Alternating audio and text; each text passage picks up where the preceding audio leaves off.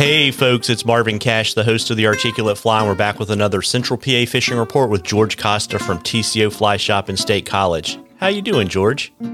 I am awesome as always, Marvin. How are you? As always, just trying to stay out of trouble. Uh, how's everything look nice. on? The, yeah, how does everything look in the water in your neck of the woods? Pretty good right now, man. We got some uh, little bit of rain late last week. We got a little more rain coming through this week, which is great. We could use it. Um, levels are all good, right about seasonal, a little under average. Uh, but levels are great. Color's good. Temps are good, nice and cool. And we got bugs. Um, we got all sorts of things happening. Um, Spring Creek is starting to see the first of the sulfurs. They just, you know, starting to rear their head this week. We should get some good heavy hatches by this weekend going into next.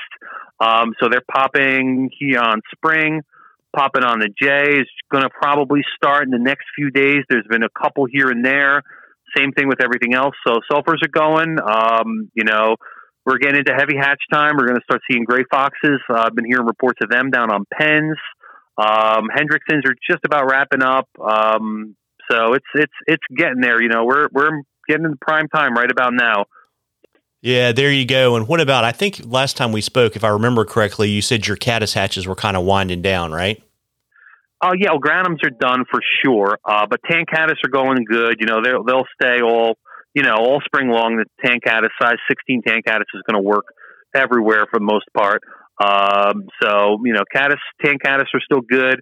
Um, little black caddis are going to probably start soon. So caddis are mixed in there.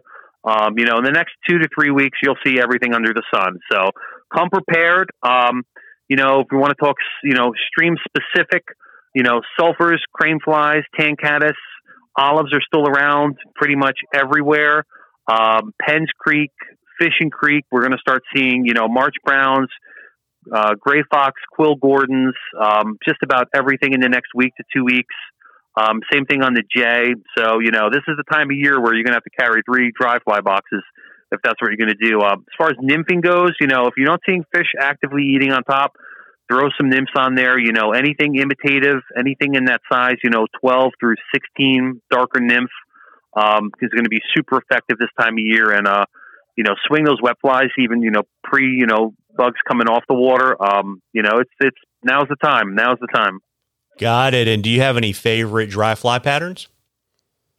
Uh, yeah. I mean, I've been fishing a lot of, uh, like snowshoe, Comparadun styles, uh, and hackle stacker style flies, um, the past few years. And I, I like them. Um, you know, early on in the hatches, you know, when the sulfurs just start hatching, um, fish are really not that fussy. You know, when we get about two or three weeks into this, they start getting a little more selective. That's when I like, you know, a Comparadun. It sits a little lower on the water. Um, doesn't twist as much sometimes as the Catskill style. So, you know, I think that's a little, little more of a delicate presentation for more selective fish. Gotcha. And we have a question for you, George, from Garrett. And Surely. yeah, Garrett's moving to your part of the world in June, and he's deeply concerned that trout fishing may not last all summer. You want to tell him what the action looks like, say, between now and Labor Day? Uh, well, let's, you know, later on in the summer, if we're talking, you know, mid-June, July, August, I mean, fishing's still good, uh, but we just need to be more conscious of when we're fishing. You know, water temps in the summer will definitely get hot in the afternoon, so limit your fishing to early morning, later in the evening, and then the fishing is going to be great all summer long. You know, we just got to change up the patterns. You know, summertime staples up here in Central Pennsylvania are a black ant and a greeny weenie. That's what I fish from, you know, June fifteenth through September fifteenth. That's probably my, on my rig, you know, ninety-five percent of the time. So fishing's still good. Just got to like change up the when and the where a little bit. Yeah. And you have some good spinner falls too, right? Oh yeah, for sure. Yep. Mm-hmm. We'll have tricos. Trico fishing could be great in June and July. So, I mean, fishing's always good year long up here. Well, there you go. Well, why, before I uh, let you hop, why don't you let folks know shop hours, location, and all that kind of good stuff, George? All right. We're here Monday through Saturday, nine to six.